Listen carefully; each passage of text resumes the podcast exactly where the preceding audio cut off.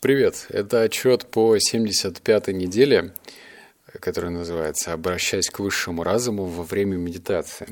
Поболтаем. И давай, наверное, начнем, откуда я взял эту привычку, почему она так это решила в моей жизни заикариться и плотно пустить корни. Об этой привычке я узнал из книги «Телепсихика». Она мне настолько понравилась, что я решил попробовать. Опять же, я все пробую, то, что не сильно трудно в самом начале, потому что если трудно, то возникает сопротивление. Если возникает сопротивление, то это идет против воли. Все должно быть легко, плавно. Мы не рождаемся в этой жизни, чтобы страдать. Даже бросать курить можно легко. Но опять же, нужно многое менять в своей голове, чтобы это было легко. Давай начнем с того, что я узнал. Все религии сходятся в одном. Кто-то или что-то есть. И почему бы с ним не поговорить? Очень тонкий лед, как ты понимаешь, да, без критики, но религии много, особенно даже если вообще мотнуть киноленту, кинопленку э, наших человеческой жизни, то там вообще у египтян там было сотни богов разных, и это не отменяет тот факт, что, возможно, кто-то есть. У, у одной религии это один бог, у другой религии это другой бог и так далее, но кто-то постоянно есть. И если этот кто-то есть, то давай сначала просто сделаем минимальное. Допустим, что этот кто-то или что-то, или, в общем, кто-то существует. Это просто первое допущение, которое необходимо сделать в голове. Даже если ты атеист, или ты агностик, или неважно кто. Вот я, например, думаю, что я все-таки уже из агностика перехожу в верующего. Но верующего не в плане Бога, вот там, Христа, а вот во что-то, нечто иное, другое. Второе, что узнал, высший разум мне нравится и дает ощущение силы в себе, а не вовне. А тут смотри, так еще тоже сложилось, что я какие-то последние книги почитал, которые очень сильно, а, они не то что ругают, они критикуют устоявшую религию. И Э, вот эти вот, например, Оша, которые критикуют религию, или там, скажем, сейчас я Зеланда читаю, они говорят то, что религия, она делает человека уязвимым. Ну, вот эта уязвимость, ну, не, недаром, вот, например, если, опять же, взять, посмотреть на Италию, то там помимо власти есть еще и очень большой силой владеет Папа Римский. То есть он, наверное, чуть ли не второй человек после президента. И это же не просто так. Ну, то есть, как, как так случилось, что Ватикан вот обладает такой силой? Почему? Да, то есть не военный, а вот именно Ватикан. И вера, она ставит вообще человека в очень зависимое положение. Если ты, а, допустим, верующий, то ты должен в храмы ходить. Ну, не то, что прям должен, но лучше, что ты будешь ходить в храмы. Вот я был, например, в прошлом году в Махачкале, и там, значит, э, людей, э, как, как это называется, намаз или как-то так, четыре раза на дню призвал людей в храм. Э, точнее, не храм, а в мечеть. Извиняюсь, что я путаюсь, я просто вообще далек от этого всего. Так что, ну вот, путаюсь. И этот намаз, который осуществляется четыре раза в день на молитву, это же тоже определенная зависимость. То есть ты должен бросать всю работу. Я видел, как машины люди ставили около мечети в два-три ряда и шли на этот намаз по 15 минут или по 10 минут. Это зависимость. Это зависимость от э, этого порядка. Это неплохо, это просто зависимость, ее нужно признать. И третье, какие вопросы задаешь, такие ответы получаешь. Но это, я отошел от религии, это все-таки во время разговора с высшим разумом.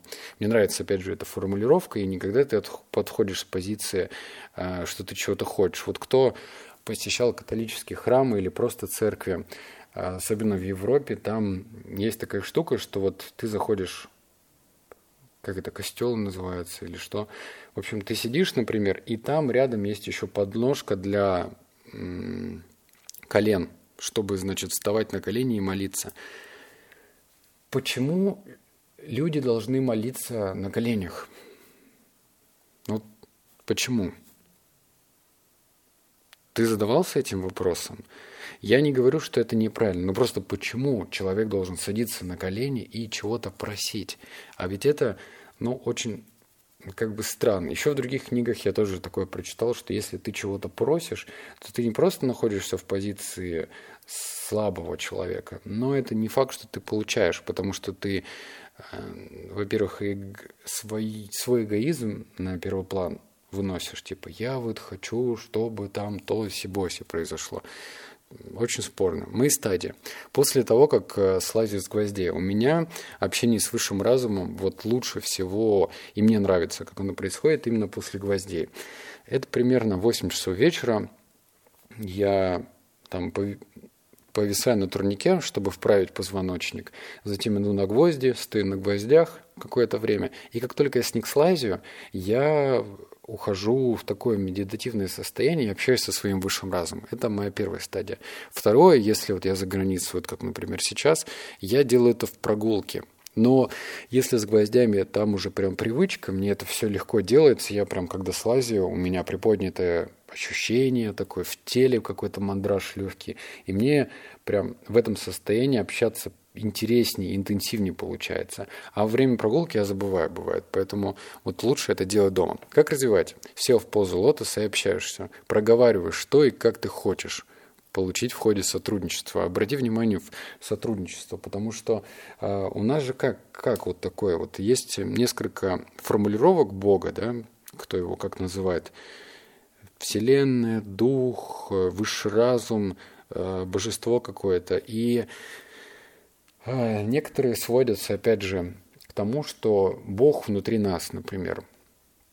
Да? А если Он внутри нас, то ему тоже выгодно, чтобы ты жил этой жизнью, чтобы ты наслаждался, чтобы это внутри нас не закончилось. Потому что если тебя не станет, то и Бога в тебе внутри не станет, ну, на какой-то период времени. И если это так, если это так, то лучше сотрудничать, а не находиться в, в позиции «ты мне что-то должен, ты мне что-то обязан, я буду у тебя просить» и так далее. Зачем вот так общаться? Но это тоже одна из версий. Я не претендую на что-то там, на единственную версию. Что я заметил? Опять же, вот что я заметил? Наблюдение. После подобного разговора чувствую больше уверенности и спокойствия. Это важно. Не, только для современного человека, а вообще в принципе. Чувство уверенности и спокойствия, оно прям ощущается всем телом. Второе, то, о чем мы говорим, то и появляется. Опять же, я не буду конкретных формулировок говорить, о чем я общаюсь со своим высшим разумом, но я это вижу, что это появляется. И третье, высший разум всегда с тобой и не привязывает тебя к храмам. Это мобильность прежде всего в современном мире, да, вот когда люди привязаны к телефону, вот тебе и мобильность в другом смысле. То есть не, не обязательно говорить, что вот я только в определенных местах могу общаться. На самом деле есть места, которые они прям располагают к этому. У меня был офигительный случай. Я, в общем, обожаю медитировать в каких-то интересных местах. И вот один из сильнейших опытов у меня произошел в Армении – Э, там есть озеро Сева называется. И, в общем, там есть храм, построенный на озере там рядом.